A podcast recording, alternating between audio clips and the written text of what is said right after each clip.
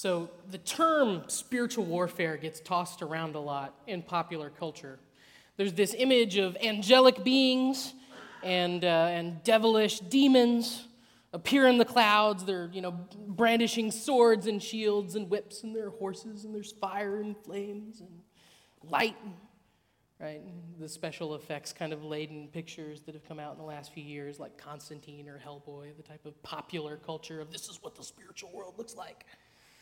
Um, and it's called spiritual warfare good versus evil. If if there is a clearer picture of what real spiritual warfare looks like in the Bible, um, I, a clearer picture than what we see here with Jesus, I don't, I don't know where it is. In this passage, in Matthew, we find Jesus after the glory of his revelation as the Son of God before the people surrounding John's ministry, John the Baptist's ministry.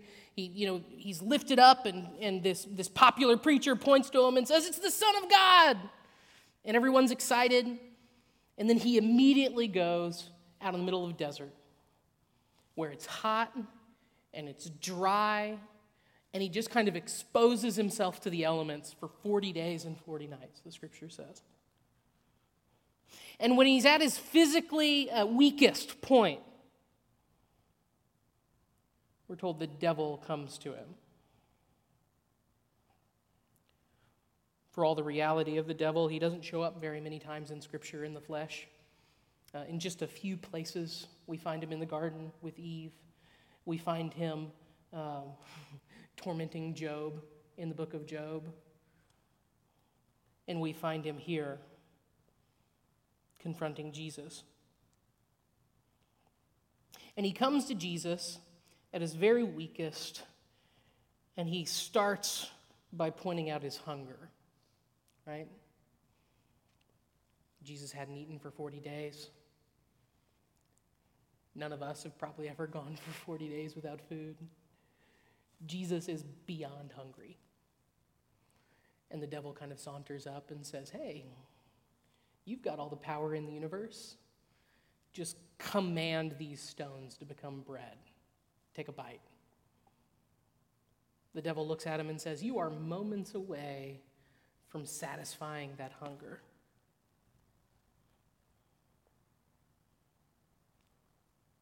But it was a trap. And Jesus, even in his, weakened state, recognized that it was a trap. And he responds, starting with three words It is written. Man does not live through consuming food by itself, but the words of God nourish us.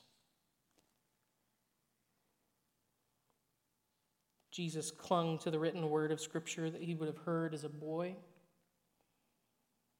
As his consciousness opened up and expanded, and as he learned, as the Bible t- teaches us, he would have heard this thought soaked it in. The Word of God will nourish me. And so, after he appealed to his hunger, he then appealed to his pride, right? It said he takes him up to the top of the, the temple, he takes him to the highest pinnacle, and he says, Toss yourself down. You know, right in front of all these worshipers, all these people gathered to have an experience of who God is. Throw yourself down right here, right now. And then he quotes scripture, right? The devil heard Jesus quote scripture to him, so he's like, I can do it right back, right? I've read the Bible once or twice. He says, I know of a couple scriptures that say God will supernaturally protect you. You're the Messiah. You're not going to hit the ground if you jump off. Angels will appear and they'll grab you. And by implication, what will all the people see, right? That this traveling prophet really is the Son of God with angels at his beck and call. He appeals to Jesus' pride. And again, Jesus responds, starting with three words It is written. Don't test God. Don't put him to the test. In a sense, Jesus is saying, don't be foolish with the Word of God.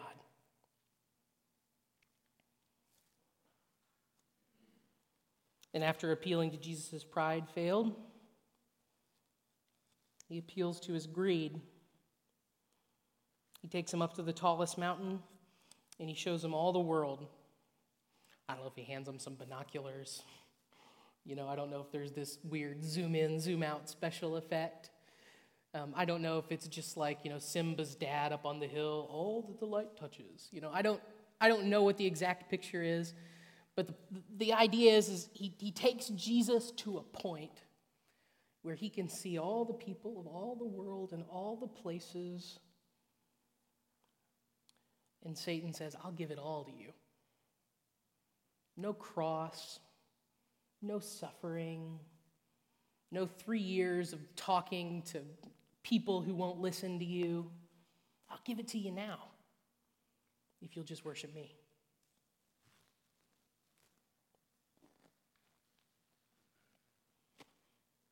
And again, Jesus responds with three words. Again, this is Jesus in his weakest state,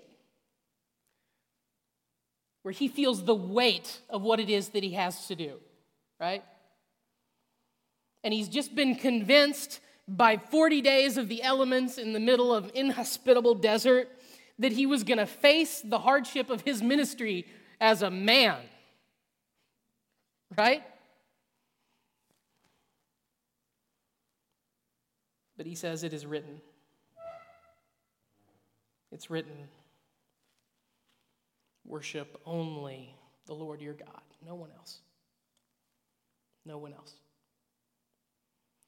This is spiritual warfare on display. The God of the universe made a man in the middle of the desert doing spiritual battle with the devil himself.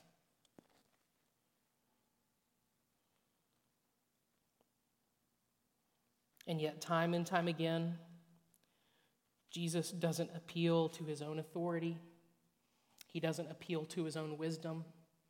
He doesn't call upon, you know, he, he never once looks at the devil and says to him, You know, I was there when you fell from heaven. You know, which he, we get the idea he says elsewhere in Scripture. Like, he was there to see the devil, like, fail in his rebellion against God. He doesn't look at him and say, Look, devil, you lost. I was there. Why are you even here? We're in the midst of the victory dance. Instead of responding with his own authority or with his own special knowledge, instead of like calling to Michael the archangel and saying, Get him, you know, chase him away, he leans on Scripture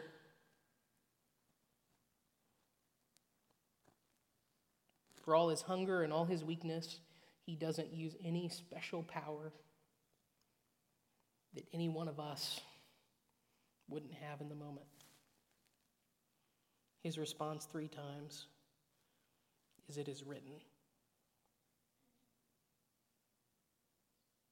The God man himself, leaning on Scripture. Part of me feels like I could just end the sermon there, right? And just say if it's good enough for Jesus, like if Jesus himself at his weakness leaned on Scripture as authoritative and powerful and wonderful, then who do we think we are?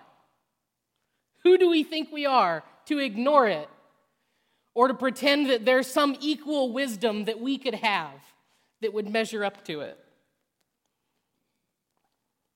Part of me thinks that we could just stop here and I could say, go, read the Bible, trust it, use it. But history has taught us um, that this is a subject on which we have to think about more deeply. So I'm going to avoid a lecture today, but as we talk about the principle of Scripture alone, Sola scriptura, as the Latin speaking, you know, uh, Reformation scholars would have said. As we talk about that idea, how does it get to the place where we lean on it so heavily? Okay, so we've talked about the temptation of Jesus, and here for a moment I want to talk about the temptation of another man, a man named uh, Martin Luther. How many of you guys have heard of the guy Martin Luther? Um, I want to get this out of the way. Martin Luther is not Jesus remotely. Um, in, in, for real, Martin Luther is a hot mess, right?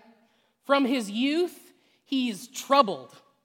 And as he gets older, he becomes plagued by doubt. He's fearful of the judgment of God. He's scared to death of the devil. Like he had, he, he, he recounted uh, in, his, in his diaries that like he, he had battles with the devil, right? You know, he, the devil would appear to him and he'd argue with him. This was a man who was plagued by doubt, plagued by guilt, fearful, but yet was pursuing and seeking God in his weakness. So again, Martin Luther, not Jesus by a long shot, but a man who desperately desired to know Jesus more. Um, a man who desperately wanted to be able to do something with his guilt that he felt. And so he eventually abandons, after this kind of negotiation he has with God in a thunderstorm, he abandons the thought of becoming a lawyer, which is what his parents really wanted for him, and he pursues uh, becoming a monk, becoming a priest, going off to a monastery, living the life of a celibate who studies and chases after God. And he becomes a, a great scholar, he's a good student. Um, he especially excels in his studies of Greek. Um, at this time in the church, um, most people had only Latin translations of the New Testament and of the, uh, the Old Testament, um, but trade had expanded into different parts of the world. And so Greek New Testaments began to flow from what we call the Byzantine Empire into the West. And he became a quick student of Greek. And as he compared his Latin Bible to his Greek Bible in his seminary classes, as he sought to become a priest, he started noticing differences here and there.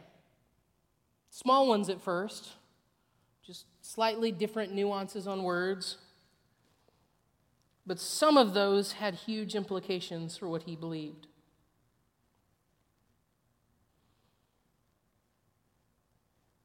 And if that wasn't enough, the world was in complete political turmoil. Um, at the time, the head of the Roman Catholic Church, the Pope, wielded not just religious control, but actual real political control throughout much of the world. Um, had the power to appoint princes, to appoint kings. And the church was in a state where it was dead broke and so it became a, a process of trying to bring in more income through taxation and through the sale of what's called indulgences. This is, by the way, the dirty laundry of the church. Like, if, if we all stand in continuity with the church throughout church history, like, this is, this, these are the skeletons in our closet. At one point, the church in the West is led by a group of people who, in the desire to have more money and political influence, decide to levy heavy taxes against folks in faraway nations so that Christians in Germany were taxed so that the money would be sent to Italy to help the political stability in Italy. Imagine for a moment, if you can, uh, you're up here as a nice American, and all of a sudden, some powerful person over in England, right, says, uh, more taxes on your tea, right? What happens? If you're a student of American history, war happens, right? And so you have this same kind of tension in the world at the time where the religious leaders uh, were attacking the finances of people very far away. And beyond that, they were selling indulgences. Anybody here ever like seen one of those cartoons of hell? Like the fire leaps up and they're like skeletons dancing around and the devil comes out with a pitchfork and like pokes some guy in the butt. Like that's the picture of hell. And then if you get into even more like graphic descriptions, like they often did in medieval times, like torture devices were described. Pain that you can't imagine. And there are men who would travel around and say, this, The church has a special deal for you. For the low price of 1995, you too can avoid the rack and pinion in the bowels of hell. Not only that, but you know that loved one that died a couple of months ago? And you know, they had a little bit of a boozy problem, you know, they drank too much. You can get them. They're in the Iron Maiden right now. The devil is wringing the screams out of them right now and you can free them for the low price of $39.95.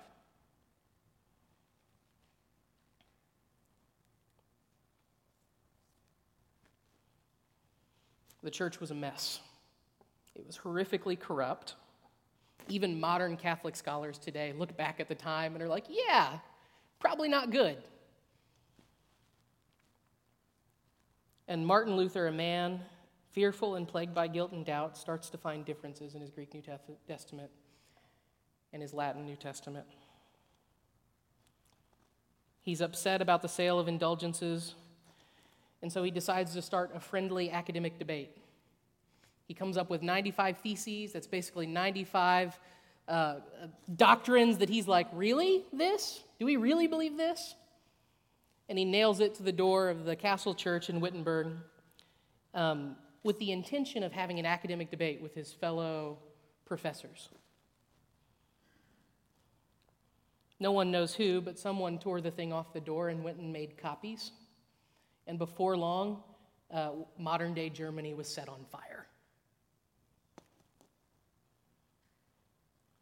Before Martin Luther realized what had happened, uh, full revolution was pretty much in swing. Down with the church! Up with Germany, basically.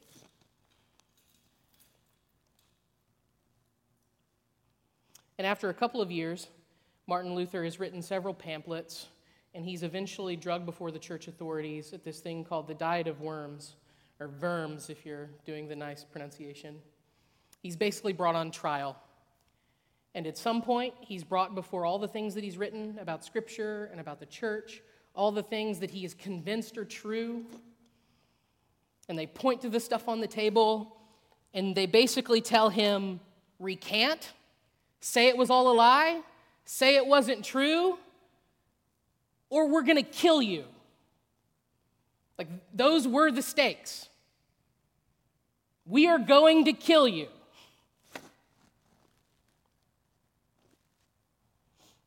And he responds.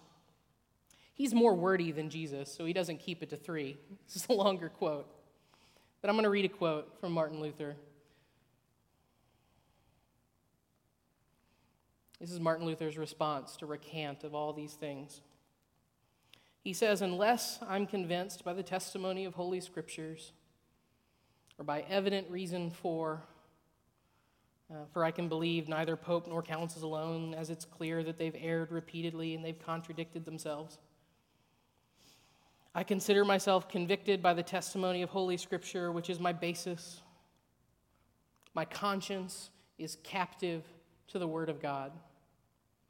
Thus, I cannot and will not recant, because acting against one's own conscience is neither safe nor sound. God help me. Amen. And so he stands before this trial and he says, Unless you can show me in Scripture where I'm wrong, or unless you can show me that I'm crazy, right? That I just, my reason's off and my language is misunderstood, and let, but really, unless you can show me by Scripture that my doctrine's wrong, I have to follow Scripture. I can't recant. I can't say it's all a lie. Scripture binds my conscience. Again, Luther was not Jesus. He was full of flaws and contradictions himself. Like he contradicted himself. He was by no means perfect. But at the core of his refusal to do the easy thing, to just say, no, I didn't mean it, I take it back, I'd like to live, at the core of that were the same three words It is written. This is what the book says. I can't take it back, I can't change it. Our faith and our practice must be held captive by Scripture. So that frames the context of our discussion of Scripture alone. And the question can come up why talk about this? It's been 500 years. This is an old fight. Why bring it up now? The truth is that if we look at the world, the world is deeply divided among those who call themselves Christians, right? In the East, among the Greeks and into Asia, you have the Eastern Orthodox Church um, that split off from one church um, after about a thousand years. And then to the West, you have the Roman Catholics who still practice um, a form of Catholicism, even though it's somewhat, somewhat different than what was practiced in, in uh, Luther's day. And then you have those called Protestants, where a thousand different denominations in a thousand different places with a thousand different distinctions.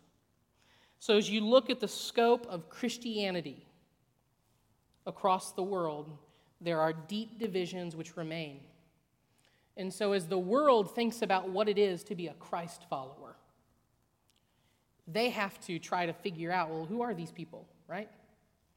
So, if we ignore the distinctions in the history, someday someone's going to come up and be like, So, what's the difference? Why are you what you, you know? And you're just kind of like, I don't know. Man, I just want to go to work today. Can you not ask me hard questions, right? It hurts our witness if we aren't actually aware of what's going on in our global family. It hurts us. And then there are also local realities. Several of you work for the school system uh, locally. This is just the best example I can give. Local issues, such as should there be a second high school? What should we do with public schools? How should taxes be raised? Have been fought along these lines. Um, Jeff City has a large Protestant population and a large Catholic population, and they, by and large, don't send their kids to the same schools. And so when the issue of taxes comes up, Protestants tend to be in favor of improving our schools historically, and historically, Catholics in Jeff City have been like, no, thank you, we have a perfectly functioning high school. And so there have been battles fought that started with Luther and have trickled down 500 years into our city on these issues. If we call ourselves Christians and we seek to, to love this city, we can't be ignorant of the things that divide us. There are local dynamics that we care about. So the question might come up um, so, what are you saying, Tony? Are you saying we're supposed to hate Catholics? It's us versus them, and they keep screwing stuff up? What's wrong with them? Should we grab the pitchforks? I don't know that any of you actually own a pitchfork, um, but I am not saying uh, I'm not saying that we should hate Catholics. Don't for a million years hear me saying that. The principle of seeing Scripture alone as ultimate authority in the church was very much born from the death of the medieval Roman Catholic Church. And I say the death of the medieval Roman Catholic Church because, in many ways, the Catholic Church today is not the Church of Luther's day. They've had their own reforms. Um, so, the principle of sola scriptura did come out of that fight, but seeing Scripture alone as our primary authority for our faith is about much more than our disagreements with Catholics. It's about much more than our disagreement with popes or bishops.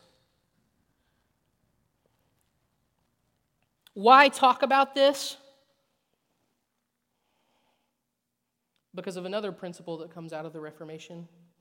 Again, because they liked Latin back then. Semper reformanda, always reforming, always reforming. This idea that the church is always liable to corruption, and so we must always be looking to Scripture, always be willing to change, always be willing to confront ourselves and our errors. Why do we lean on this principle? Not because we hate Catholics, right? We lean on it because we need it in our own churches.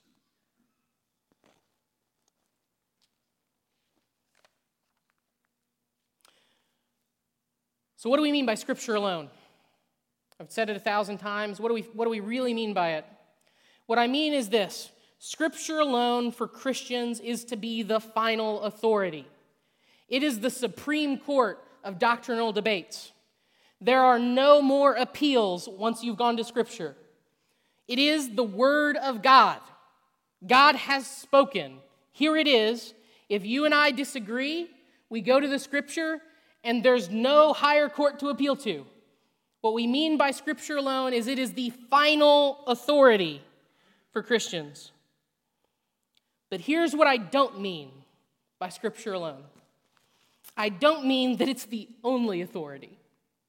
It's the final authority, but it's not the only authority. Wisdom is still an authority that we should listen to. Reason, like common sense, is an authority that we should listen to. Religious personal experience is an authority that matters and impacts us. That's true. And hear me on this tradition is an authority. Tradition of the church is an authority, but they should all have subordinate roles to Scripture. Does that make sense? So if my wisdom or my reason or my experience or my tradition contradicts Scripture, Scripture always wins.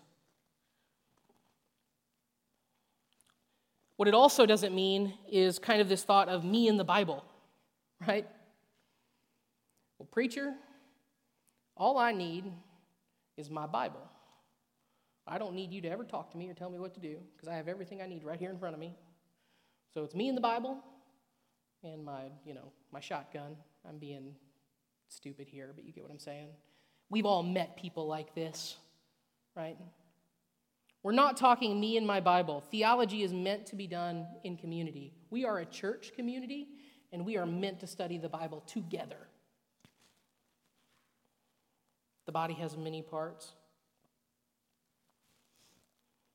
Okay, so we've been talking about Scripture a lot. Let's read a couple more. Um, well, first off, you know, Matthew 4 1 and following, what we just read, what are some things that we learned from that? What are things that we can gain from that? First off, we see that Scripture is authoritative, right?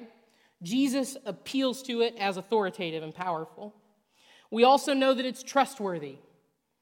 So, in his weakness, Jesus didn't lean on other things, he leaned on the Word of God as trustworthy. We also know that it's helpful in defense against temptation and helpful in defense against lies. And so we see Scripture lifted up by Jesus in Matthew chapter 4. Now I'm going to read a passage out of 2 Peter chapter 3, starting in verse 14. Peter says this Therefore, beloved, since you're waiting for these, be diligent to be found by him without spot or blemish and at peace. And count the patient of our, patience of our Lord as salvation, just as our brother Paul also wrote to you according to the wisdom given to him, as he does in all his letters when he speaks in them on these matters. There are some things in them that are hard to understand, which the ignorant uh, and unstable twist to their own destruction, as they do the other scriptures.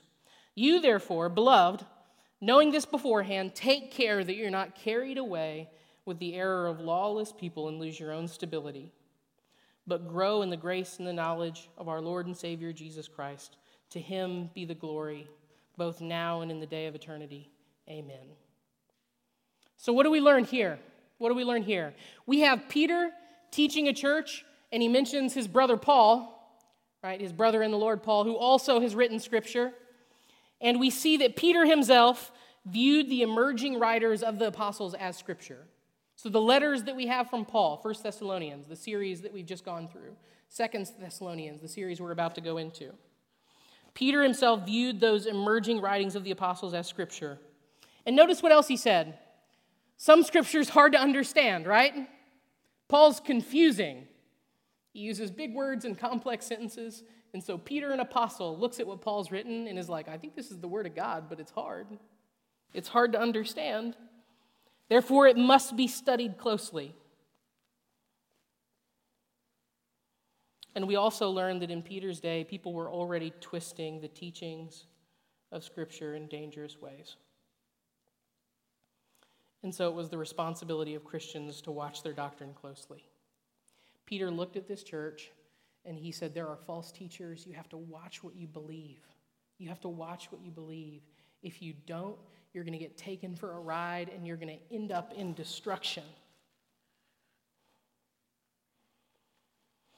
Another passage that we read last week, if you remember, Jude 3 and 4 says this Beloved, although I was very eager to write to you about our common salvation, I found it necessary to write appealing to you to contend for the faith that was once for all delivered to the saints. For certain people have crept in unnoticed who long ago were designated for this condemnation, ungodly people who pervert the grace of our God into sensuality and deny our only Master and Lord Jesus Christ. So, what do we learn here? We get confirmation that false teachers and teachings would weasel their way into the church. The apostles looked at the church and said, Heresy is coming. False teachings about Jesus is coming. It's coming, guys. Into your church. That they would oppose what Jude calls the faith once for all delivered. So, in the teachings of the apostles, we had the entire faith, all of Christianity. Do you get what I'm saying by that? The New Testament, which is our written record of the teaching of the apostles, has everything Christians need to know about what it is to be a Christian and act like a Christian and live like a Christian. It's the faith once for all. If you live in Nicaragua, the New Testament, the teaching of the apostles is all you need. If you live here, it's all you need. If you lived 100 years ago, it's all you need. And if you live 1,000 years from now, it's all you need. It's the faith once for all delivered. It had been delivered in its completed state. And the church is called to contend for it. That faith that they received, they were to fight for, because some things are worth fighting for. Let's do one more passage. This is Acts 17, verses 10 to 12. It says this The brothers immediately sent Paul and Silas away by night to Berea, and when they arrived, they went to the Jewish synagogue. Now, these Jews were more noble than those in Thessalonica, and they received the word with all eagerness, examining the scriptures daily to see if these things were so. Many of them therefore believed, with not a few Greek women of high standing as well as men. So, what do we see here? We see that the way that God's people investigate doctrine, the way that they check what's true and what's not, is by digging into Scripture. So, whenever the early church received a letter and they thought, huh, I wonder if this is actually from an apostle or not, is this actually true? They were to dig into the Scripture to know the scripture well enough to recognize if it was a fake. The way that God's people investigate doctrine is by digging into the word. And isn't that what Jesus did? Like, as, as Satan presented false doctrine to him, as he quoted scripture to him, isn't that what Christ did? He knew the scriptures well enough, they had soaked down into his heart deep enough that whenever he was confronted with something that wasn't true, something that was damning and full of destruction for him and for the world, he was able to say, It is written. He was able to answer lies with the truth, the sure truth.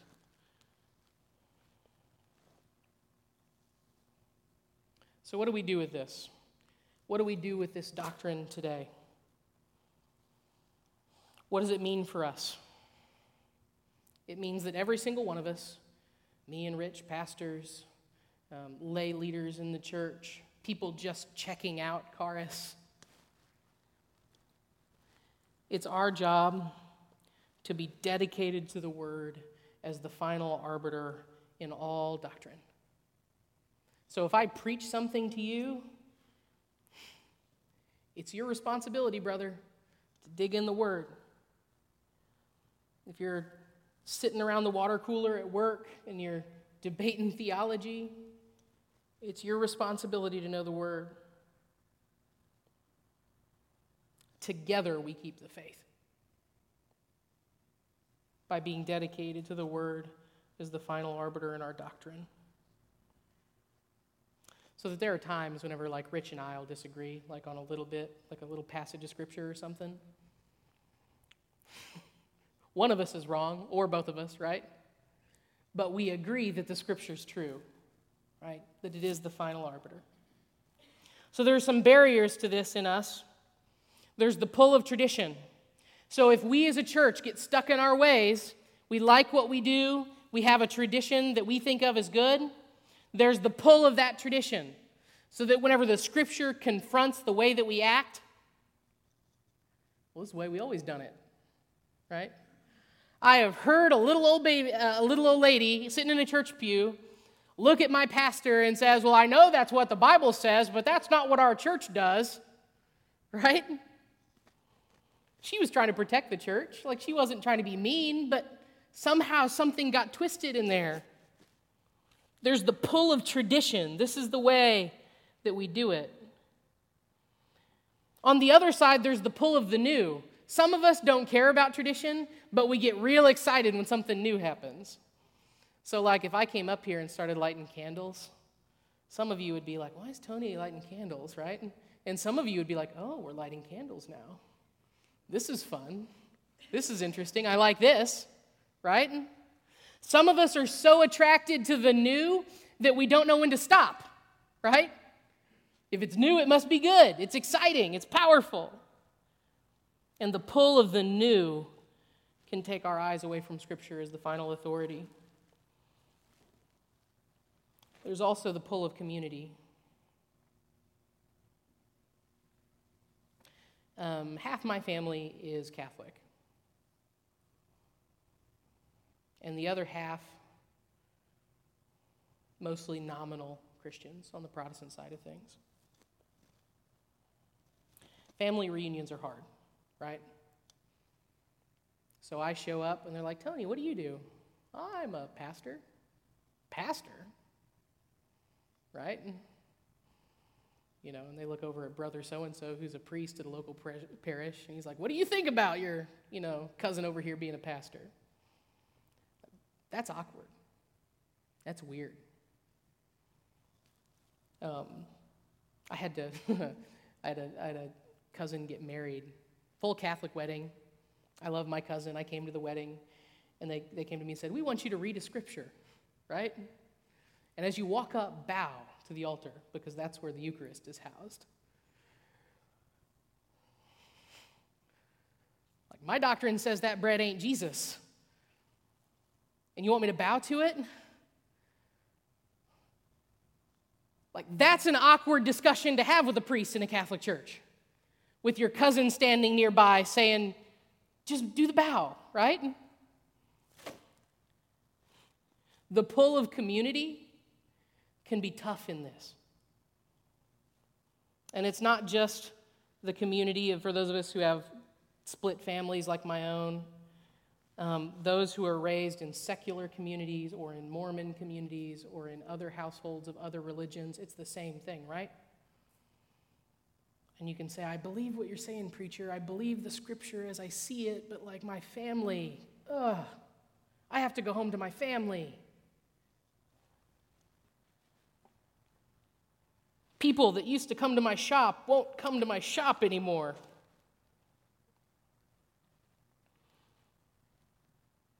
And tragically, the pull of community can take our eyes off of Scripture as the final arbiter in our doctrine. Finally, there's the pull of comfort.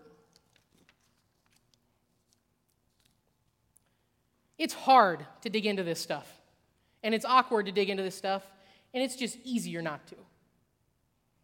It's easier not to read your Bible. It's easier to ignore the preacher every Sunday. It's easier to plead ignorance and never address the questions. And it can help us to keep our eyes off of the scripture. So, how do we break through? Some of us break through because of our conviction. We're just those truth people. I want to know the truth. I want to tell the truth. I know black and white. Like, you know, you know who you are, right? Some of us, through sheer conviction, will be able to break through those barriers. For some of us, it'll come in the form of confrontation, right? We get confronted by someone who says, Well, why do you believe what you believe? And the discomfort forces us to learn. For others of us, it's crisis or disillusionment. We're raised outside the church or we're raised under false teaching. And one of those days, something happens in, in our lives that make us realize, huh, maybe I can't trust what I was taught. Maybe I can't. Look at all the happy people willing to trust, but they've not been through what I've just been through.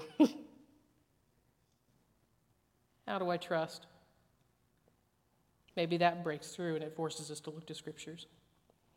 But God does something to help that work in us, and we have to move forward into building ourselves up.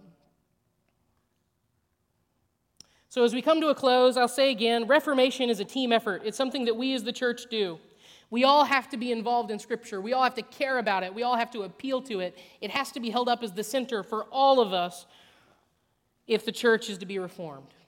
If we're not going to fall into corruption, it will be because we work together as we look to the Scriptures. God will call some of you into leadership positions where you will need to study deeper, learn Greek, learn how to teach, learn how to dig into deep books that make some of us very, very bored, right? God will, come, will call some of you into leadership, but not all of you. Not all of you.